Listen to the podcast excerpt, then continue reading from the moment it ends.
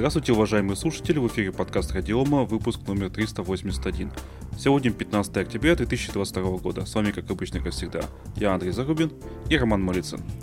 Привет, привет. Вика все еще в отпусках, поэтому она снова отсутствует. Ну а мы сразу к новостям. У нас есть прикольная тема, ну, для меня прикольная. А, написано, что, ну, кликбейтное название Microsoft Office осталось жить несколько недель. Имеется в виду просто ребрендинг. То бишь, э, Microsoft Office переименуют в Microsoft 365. Ну и, видимо, все это будет идти вот то, что, о чем мы говорили уже э, не один год, э, то, что они идут к все-таки подписочной модели. И, видимо, будет подписка и в том числе и для бизнеса. Единственное, я все никак не могу понять, а как быть тем, у кого, допустим, закрытый контур? Для них что-то будет особенное все-таки? То есть все-таки, наверное, можно, да? Можно? Так я думаю, что, конечно, будут и, так скажем, решения локальные, но все, что дается по подписке в рамках э, проекта Microsoft 365, конечно, будет по сети. А туда, кроме офиса, собственно, входят э, различные другие решения, корпоративный мессенджер Teams, утилита Loop, Stream, Clipchamp. Ну, смотри. И новый графический редактор. Ну, смотри, то есть, наверное, для обычных пользователей домашних тебя будет исключительно подписка, я так подозреваю. Ну, потому что что бы и нет. Вон, ну, помните, да. компания, допустим, JetBrains, которая свалила из России, это типа российская компания, которая свалила из России и не, и не продает лицензии больше в России. А, там же раньше можно было покупать лицензию ну, постоянную, а теперь все, только подписка. Видимо, аналогично, почему бы и нет. Выгодней. Подсаживаются люди и платишь, платишь, платишь. Да, ну, в общем, в итоге в ближайшие месяцы Office.com, мобильное приложение Office, программа Office для Windows станут приложением Microsoft 365 с новым значком. Да, а теперь вспомните эту новость буквально два дня назад, по-моему, промелькнувшую по всем, по-моему, сайтам о том, что Microsoft Office возвращается в Россию, продается везде со скидкой 20%. Угу. Что бы это значило? Это значит, что никто не собирается с рынка российского-то уходить на самом деле надолго. Да, ну то есть официально они не вернулись, но лицензии есть. Покупайте. Официально да. нет. Ну, в общем, перейдем на переходят люди, кто пользуется Microsoft, на подписочную модель. А, будут получать все услуги, все в одном по интернету. Угу. Ну, то есть мне успеть всех подсадить на подписочную модель, чтобы уже не слезли на этот э, LibreOffice или еще куда-нибудь. Это у нас что-то офисов развелось, э, в том числе и российских, которым совершенно спокойно можно пользоваться. Это же как же так, это же непорядок. Это недопустимо. Да, ну ладно, давай дальше к другим новостям. А, у нас тут а, следующая новость, которая вызвала бурное обсуждение везде – особенно в интернет-сообществе, на OpenNet, а, в разных чатах.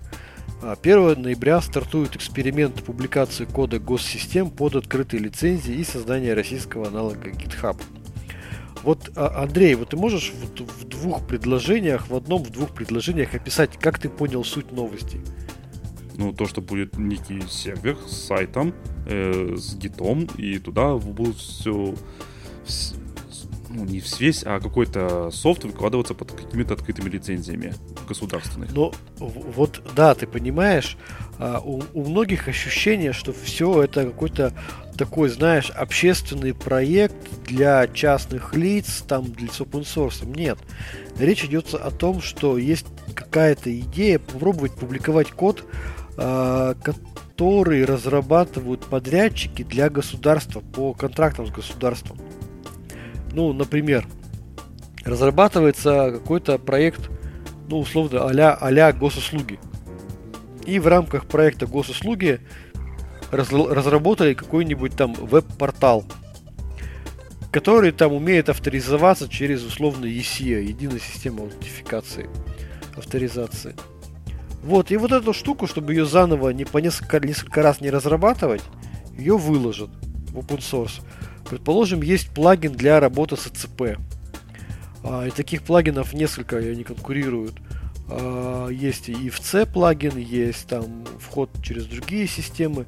Вот чтобы каждый там интегратор не платил деньги за использование этого плагина, чтобы заново его не разрабатывал, а его выложат туда в open source. Ну и каждый там интегратор сможет этот блок взять себе. А на что нацелена данная инициатива? Она нацелена на, в общем-то, понятную, простую идею. Сделать так, чтобы государство платило меньше за разработку госинформсистем и чтобы было немножко побольше унификации, да, чтобы было меньше вот колхоза, меньше зоопарках раз, разных решений. Вот. Как ты, Андрей, считаешь, насколько это снизит э, стоимость контрактов для государства? Да пес их знает. Это же зависит от э, интеграторов, будут они брать этот код или, или под э, предлогом, что у нас там какая-то своя более лучшая система, возьмут, попробуют взять больше денег. Слушай, я думаю, что на размер контрактов это вообще никак не, не повлияет. Ну, Тем ну, мое более. личное мнение, потому что я даже думаю, что будут брать, будут брать этот код, но просто бюджеты будут переходить в другие э, там истории, например, там разработка нового функционала, которого нет, э, в сопровождение, в техподдержку. Я думаю, что принципиально э, это нововведение стоимость контрактов разработки госинформсистем, ну, на мой взгляд, ну, не повлияет. Ну, потому что никто не выложит полностью весь исходный код всей госинформсистемы, потому что это противоречит ну, требованиям безопасности. То есть, ну, никто же не выложит полностью весь код госуслуг. Да, чтобы все могли изучать, там, находить ошибки. Ну, там, я думаю, что люди-то все здоровые. Выложат какие-то куски, да, полностью интеграционные вещи, там, их никто выкладывать не будет. То есть Давайте ты хочешь сказать, по... что это все бесполезно? Слушай, я думаю, что это, конечно, полезно. Это должно сильно повлиять на унификацию решений, да, чтобы это какая-то была унификация. Это унификация всегда хорошо. Но это не, не сильно повлияет на стоимость контрактов на разработку госинформ-системы, на мой взгляд. На унификацию, да, повлияет. Да почему? Чего же не взять ты готовый кусок кода? Кто же захочет заново реально тратиться на него? Конечно, возьмут, если этот кусок кода как-то там, ну, можно там его переиспользовать. Но я не, не вижу причин при этом снижать стоимость контрактов. Ну, а смысл? Если, Логично. Если, предположим, интегратор хочет взять 100 миллионов с заказчика, а у заказчика такой бюджет есть, ну, слушай, а тут такой, да, заказчик говорит, вот у меня есть 100 миллионов. Интегратор говорит, я хочу взять эти 100 миллионов. Ну ладно, не буду брать 100 миллионов, э, потому что мои услуги будут там стоить 50 миллионов, потому что весь код уже написан. Ну, найдут что-нибудь другое, предложат там, а давайте мы вам дополнительную там фишечку сделаем. И реально там, сделают какие-то работы. Реально предоставят какие-то услуги. Я вот ну, не вижу прямо гарантии снижения затрат. Ну, так под обучение сотрудников можно брать, по-моему, вообще любые деньги. Я про то и говорю, что если заказчики интеграторы захотят, то они освоят любой, как говорится, бюджет. И неважно, есть open source или нет open source при этом. Я тут у одного э, китаеведа вычитал, что китайская медицина может выс... э, э, потратить э, деньги из любого кошелька любого размера. Тут, видимо, то же самое. Ну, естественно, естественно. Но если ты говоришь там бесполезно, это полезно с точки зрения унификации решений. Вот сто процентов решения так или иначе будут унифицироваться. Чем это хорошо? Это хорошо э, для тех, кто разрабатывает там какие-то совместимые решения с ними. Ну, например, там даже тем же разработчикам операционных систем, там, да, будет понятно, как что там через, через один плагин там всего подключение к госинформсистемам будет осуществляться. Хорошо, хорошо, классно, классно. Поэтому я поддерживаю эту инициативу, но я пока вот не вижу реализацию как бы задачи снижения издержек заказчиков.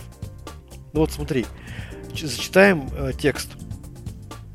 Среди целей эксперимента это обеспечить неограниченное повторное использование софта РФ на условиях открытой лицензии, внедрить современные практики создания и развития ПО, снизить издержки заказчиков за счет повторного использования ПО при, соблю... при условии соблюдения коммерческих интересов поставщиков и ряд других целей.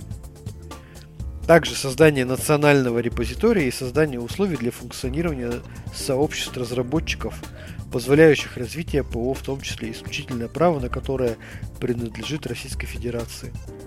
Вот тоже интересно, да, видишь, а, будут выкладывать в open source софт исключительное право, на которое принадлежит РФ. Кто тогда будет его дорабатывать?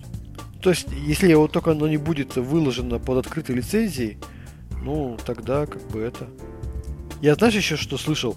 Что есть мысль, я не знаю, какая там будет в итоге, под какую лицензию выкладываться софт, но есть мысли такие, что сделать открытую лицензию на госсофт с ограничением э, возможности его использования за пределами России. То есть американцы, чтобы не смогли этот софт использовать а внутри России. Но такие мысли были, разговоры. Я уж не знаю, как там на самом деле все зафиксировали. Но такие идеи были. Ну вот, если получится еще запретить. Слушай, вот знаешь, э, что, что мне интересно? Э, очень, конечно, своеобразная инициатива. Э, с одной стороны, похвальная. Вот мы такие все open source, open source. Слушай, а ты не помнишь, где находится сайт, где лежит открытый код э, Госинформсистем США? Нигде. Его такого нет? Я что-то не видел. Где сайт, где а, открыт э, весь исходный код гос- государственных информационных систем Великобритании? Ну, например, покажите мне исходный код э, службы этой медицинской службы в США. Вот там я захожу на их портал, где учет страховок там и так далее, выдача всего. Вот дайте мне исходный код этой системы, открытый исходный код под свободной лицензией. А то бы мы бы переиспользовали бы его, это же классно. Там капитализм с акулими зубами. А, да. Ты знаешь, ну, мне, мне кажется, что ис- открытый исходный код нужно развивать немножко ну, другими методами, способами. Это какой-то там, не знаю, поддержка сообществ должна быть. А, не знаю, что, ну, GitHub, Git, open source развивается за счет GitLab и GitHub. Там вообще нету рядом никакого государства. Почему все решили, что если мы сейчас выложим открытый код госинформсистем, это специфические решения. Это сильно специфические решения, что это привлечет туда простых э, значит, энтузиастов. Да там черт ногу сломит в этом коде, да он еще никому не нужен. Ну, в смысле, никому, кроме конкретных заказчиков.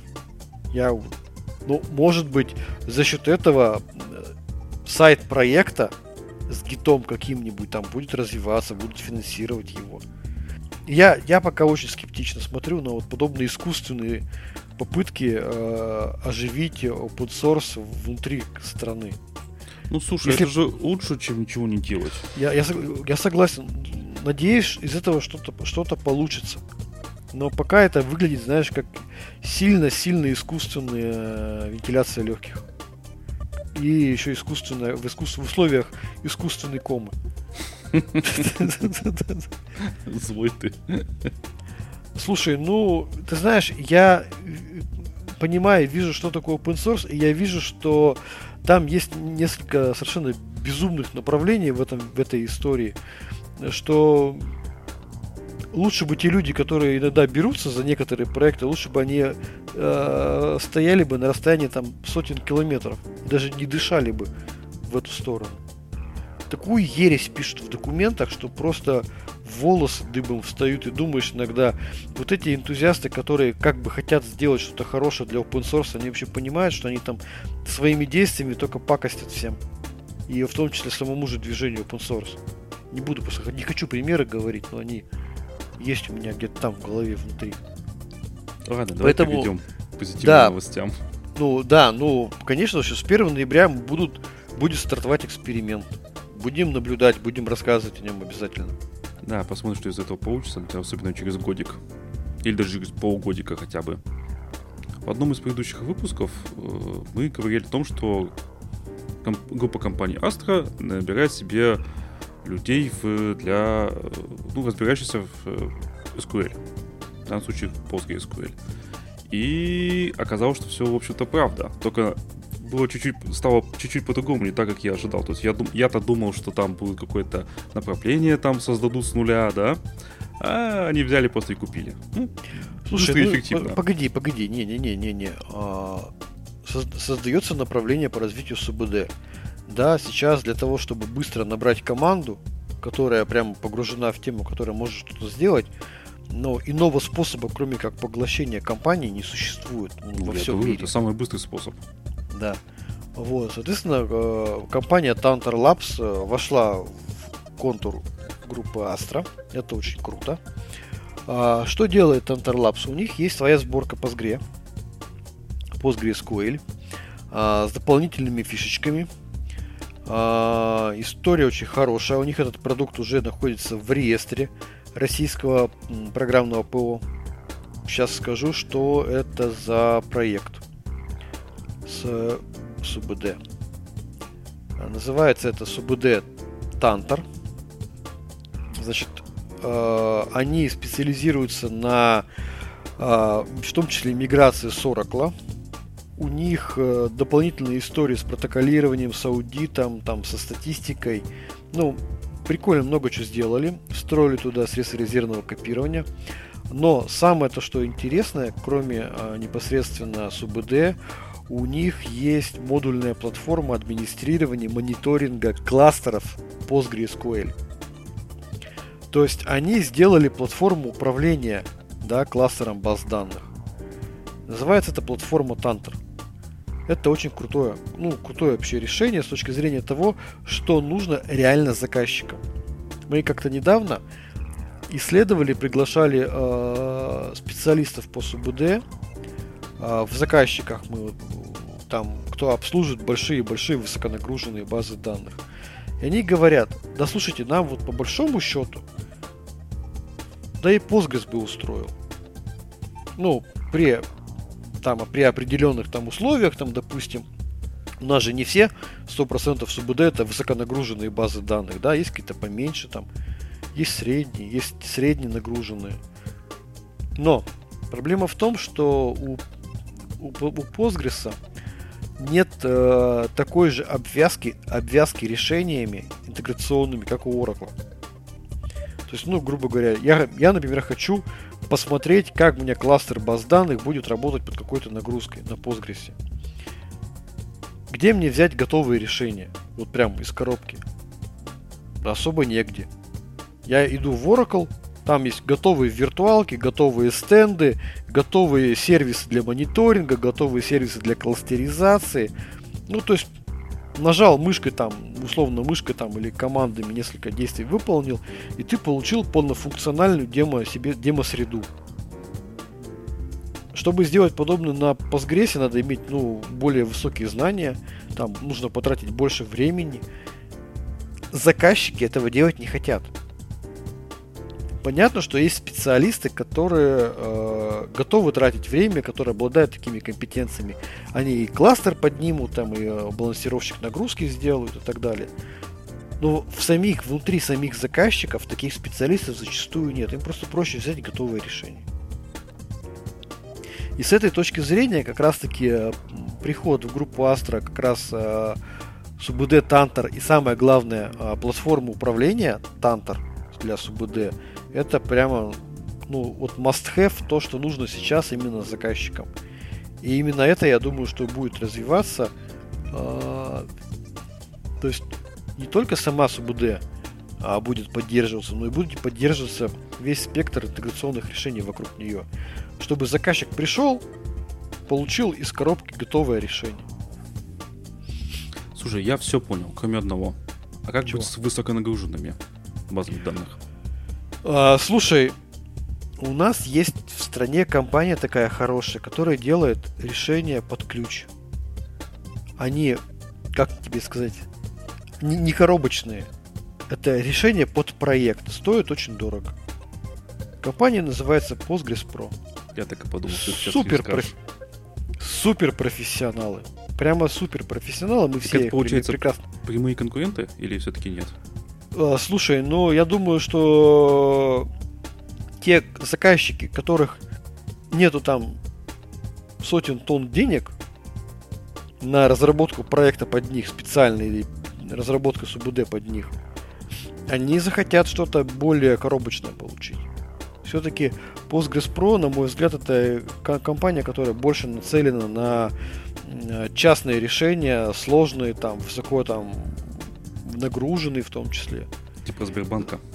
Ну да, заказчикам, некоторым, ну многим заказчикам нужны более коробочные решения. Здесь мы как бы придем на помощь.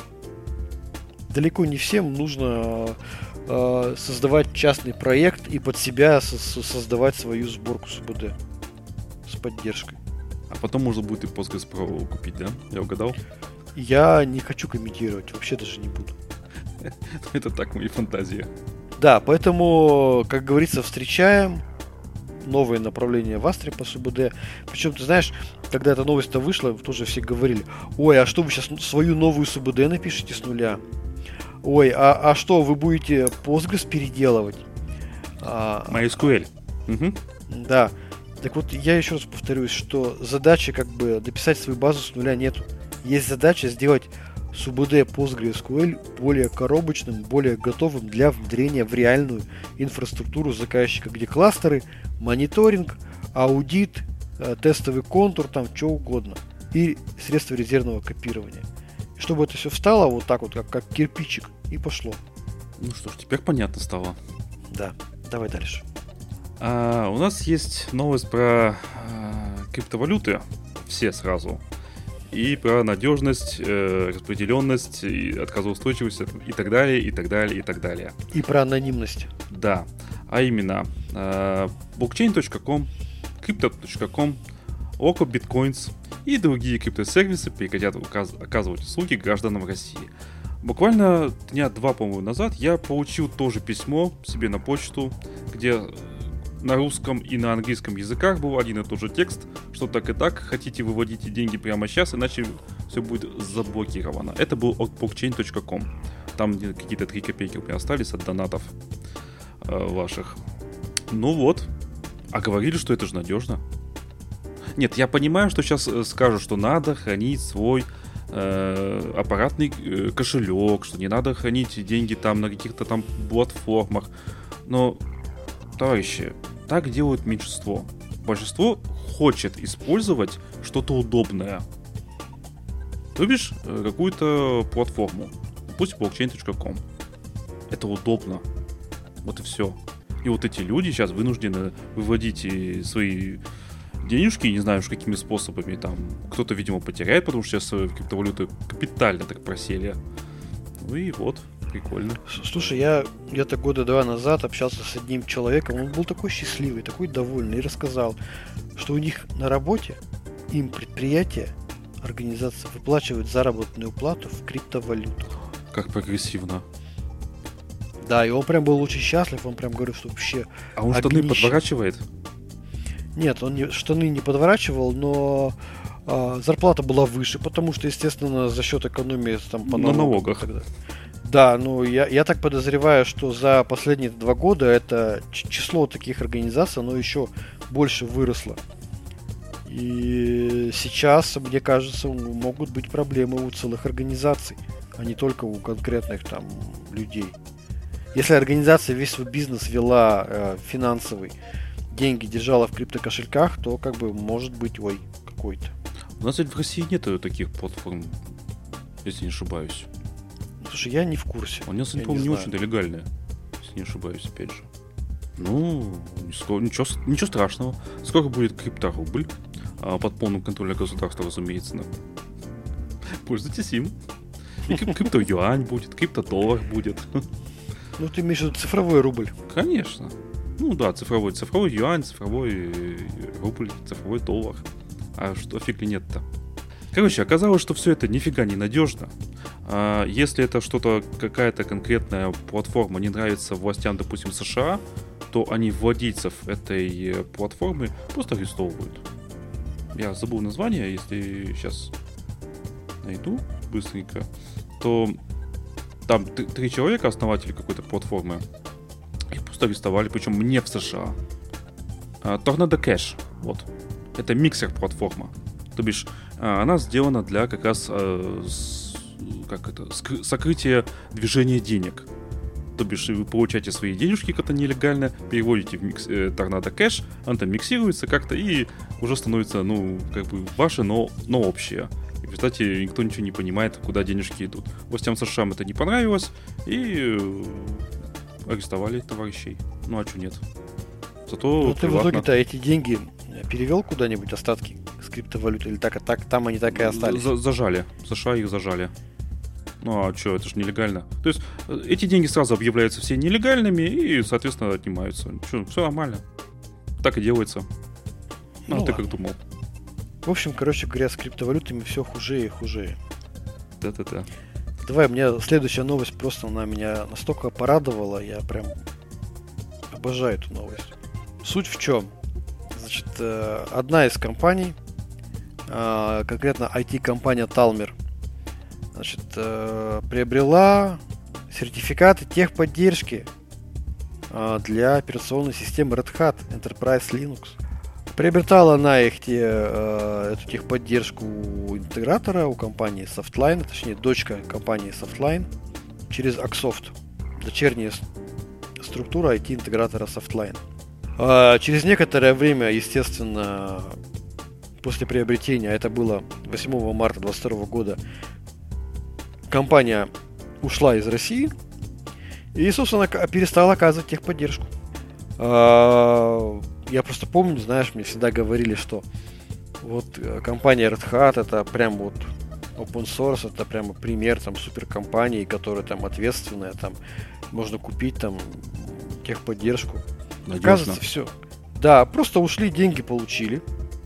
Деньги-то они получили же. Я так и были... понял, когда я читал эту новость, я сразу вопрос, а деньги-то где? Да, деньги ушли в Red Hat, и они ушли, просто своровав деньги. Просто ушли, ничего не это самое. В итоге расплачиваться за всю эту историю пришлось компании Axoft, которая была вынуждена по суду вернуть 70 миллионов рублей. То есть, понимаешь, по большому счету, ну, Axoft тоже не, не особо виноват. Они да. являются перепродавцами услуг. Но получается так, что они подписались на эту историю, компания Red Hat бросила российских клиентов. И ушла, убежала, сбежала с их деньгами. Назвать это честным бизнесом язык не поворачивается. Это, я понимаю, у них есть требования там, да, не, не, не взаимодействие с российскими компаниями. Так вы деньги-то верните. Они не могут, потому взаимодействие. Все. Я, ты знаешь, мне вот интересно, вот после этой новости найдется хоть один вменяемый, хоть одна компания, которая, точнее, найдется хоть одна невменяемая компания, которая решит продать услуги Red Hat. Ну, внутри США почему нет? Ну, внутри США, да, внутри России. Российским клиентам. А, а компании, которые, да, я знаю сейчас, знаешь, как, как же было?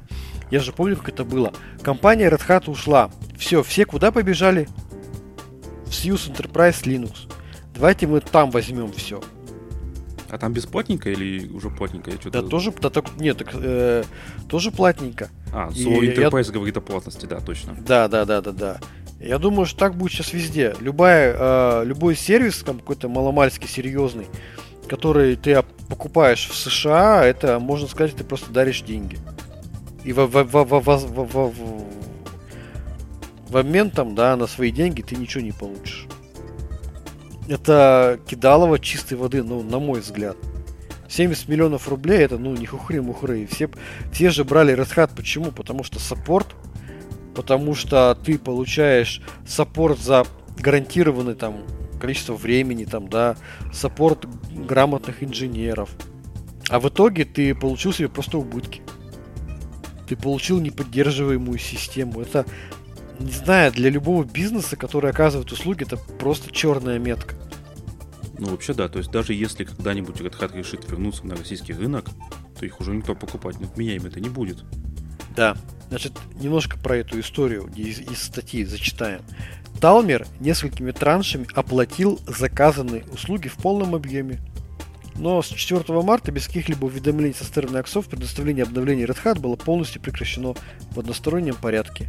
Личный кабинет Талмера, через который производилось получение обновлений техподдержки, а, был отключен, и раздел сайта поддержки, ну, естественно, Red Hat, перестал функционировать.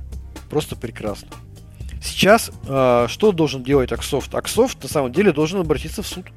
И уже в свою очередь имея на руках решение суда о взыскании с него денег, подать иск о взыскании денег с э, компании Red Hat. Ну, с, с, на юридическом как бы языке это делается так. Подожди, а судиться они будут в США или в России, получается? Я вообще-то не понял.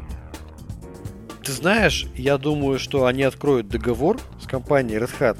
И там, скорее всего, будет какая-нибудь так называемая арбитражная оговорка с указанием э, по в юрисдикции кого чего будет рассматриваться дело.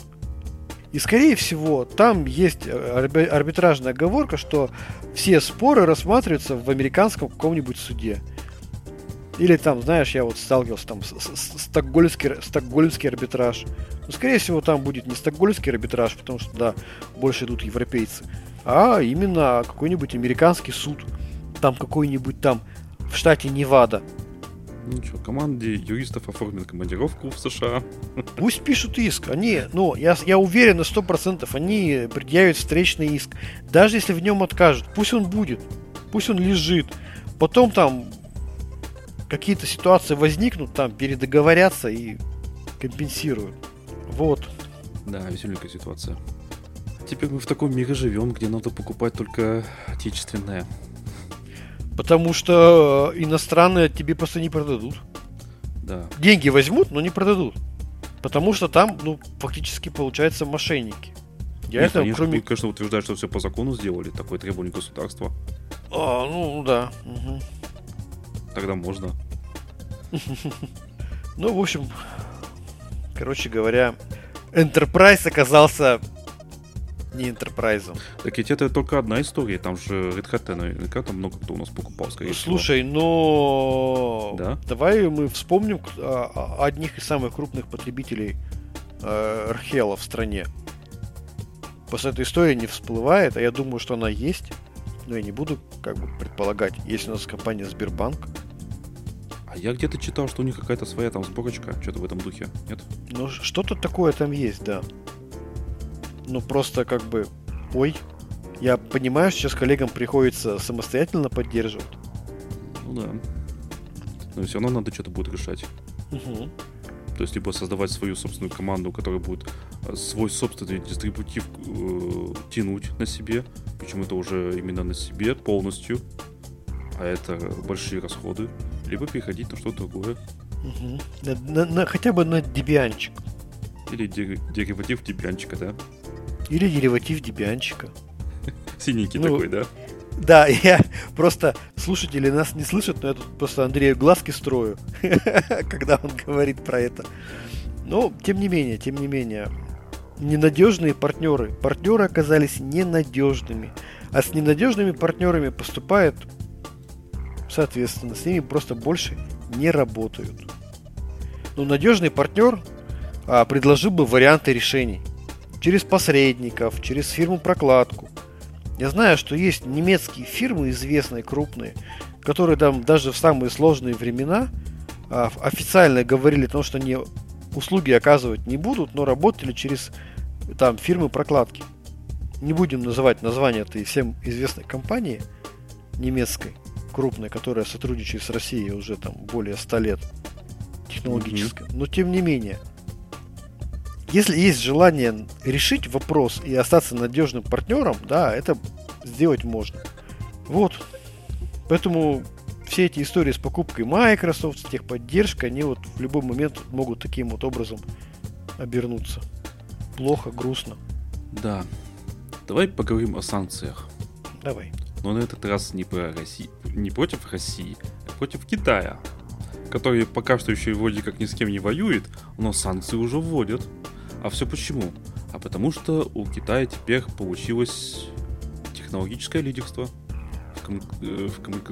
коммуникационных технологиях, а именно 5G. Э, я тут буквально сегодня вычитал, что Великобритания должна была э, отказаться полностью от оборудования Huawei еще в начале 2022 года. А в очередной раз его вот недавно перенесли. А все почему? А потому что европейские и американские э, технологические компании не в состоянии сделать оборудование 5G уровня Huawei. Какая неприятная ситуация получилась. Поэтому США сделали проще. Они ввели санкции против тех компаний, компаний в Китае. Слушай, по-моему, из последних санкций они около там 20 компаний, по-моему, под санкции затащили. Да-да-да, то есть это такой масштабный удар. То есть они обкатали, видимо, все на Huawei, а теперь лишь э, все прокатило. То бишь э, власти Китая никак не сопротивлялись при этом. Как бы, ну, ввели санкции, ввели, что такого. А вот теперь уже 20 компаний, да? Не-не-не, смотри, даже больше. А сейчас введены запрет на поставкам на поставки 28 китайским компаниям. Все это делается из соображений национальной безопасности. Вот, соответственно, все крупнейшие э, проводниковые, полупроводниковые производители Китая попали под санкции. Там же как было, Huawei, он, ну, старался вести себя хорошо. Соблюдал санкции, там, уходил из России. Mm-hmm. Что-то не особо это помогло. Да потому что цель-то была другая. Задушить компанию. Вот какая настоящая была цель. Угу. И теперь, надеюсь, это станет понятно, когда вводится против еще двух, почти трех десятков других компаний, которые вроде как ничего такого страшного не сделали, всего лишь занимаются технологиями. Всего лишь, да. И да. США утрачивают технологическое первенство, и, соответственно, это очень большая для них проблема. Они должны как-то восстановить, по да. их мнению, ну, статус-кво. Учитывая, что там сейчас в КНР начали выпускать собственные процессоры по 14-нанометровому процессу, процессу, готовится к выпуску 7,5 нанометровые чипы, это как бы, ну вот уже прям действительно наступают на, на пятки. Да-да. Мне интересно, что американцы делать и остальные там делать с этим будут. Особенно если все-таки они же подначивают э, самое, чтобы они начали завоевание Тайваня. И что, тогда, что тогда всему, всей нашей планетке? Как это аукнется? А, не знаю. Там но очень плохо всем. Ну, насколько я знаю, там даже вроде как на TCMC было указание там перестать сотрудничать с китайцами. А, слушай, там особо не получится, потому что логистические, логистические цепочки-то порвутся.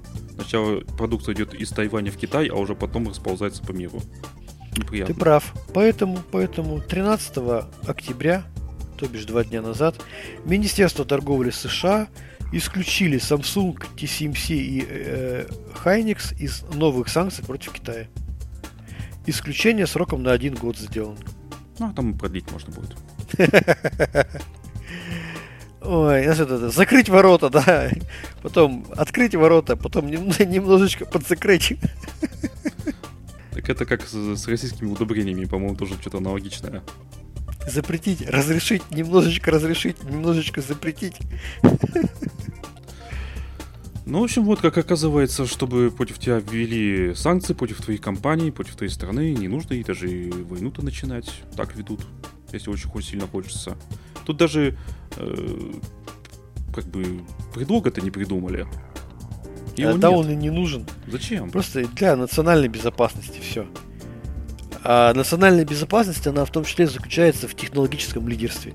Если другая страна пытается получить технологическое лидерство, это угроза твоей национальной безопасности. Все. Это называется вообще на самом деле, ну, просто конкуренция. А в случае с конкуренцией все способы, видимо, для некоторых стран, они приемлемы. Ой, а как же невидимая рука рынка, которая все порешает? Угу. Тут, знаешь, вот эта невидимая рука рынка, она, может быть, существует, но есть еще ви- видимые руки рынка, которые называются политика, геополитика и так далее. Поэтому люди, которые видели только невидимую, а, точнее, точнее так, поэтому люди, которые а, пытались работать с невидимой рукой рынка и не замечать при этом видимые политические руки, они окажутся всегда в проигрыше. Потому что для них это, ой, а почему так? Да потому что есть видимые руки. Ну, судя по всему, мне кажется, для Китая все-таки по итогу это будет лучше, потому что они тоже, как и мы, начнем э, резко вкладывать деньги, развивать свои технологии, уже не боятся чего-то там, какие-то санкции, потому что они уже введены. Э, может быть, больше сотрудничать с Россией, опять же, потому что, опять же, уже, уже бояться нечего вторичных этих санкций. Ну, наверное, как-то так. Мне кажется, США по, по итогу сделают себе только хуже. Потому что одно дело ввести санкции, да, а совсем другое дело, а свои-то технологии они как развивать будут. У них есть специалисты нужные? Компетенции-то у них остались? Нет. Слушай, знаешь что? А, я тебе скажу, что еще возможно, что вот эти действия направлены на создание какой-то, может быть, внутриполитической истории внутри Китая. Там сейчас 20-й съезд, перевыборы генсекретаря. Кстати, да, как раз буквально за несколько дней ввели эти Ну санкции. да, потому что, да, потому что если ты давишь на бизнес, то бизнес начинает давить на политические элиты, с которыми, ну, нужно будет потом договариваться как-то. А если сейчас США скажут бизнесу, мы вам обратно краник приоткроем, но если выбранный генсек будет правильный, то внутренние элиты начнут как-то это шевелиться. Так что геополитика это сложно, но мы в нашем развлекательном подкасте Радиома не стесняемся обсуждать сложные и абсолютно непонятные нам вещи. Да, мы те еще аналитики, мы это уже не раз говорили. Абсолютно. Геополитика, мировая экономика, Мы криптовалюты. Да, да, вообще, давай, мы сейчас все обсудим, там ты что? 90 там сотен мнений за, за один час высказать вообще никаких проблем не составляет. Вот, я предлагаю на этой прекрасной ноте завершать наш сегодняшний выпуск. С вами был подкаст Радиома, выпуск номер 381 от 15 октября 2022 года. С вами были, как обычно, как всегда, я Андрей Зарубин и Роман Малицын. Пока-пока. Всем пока.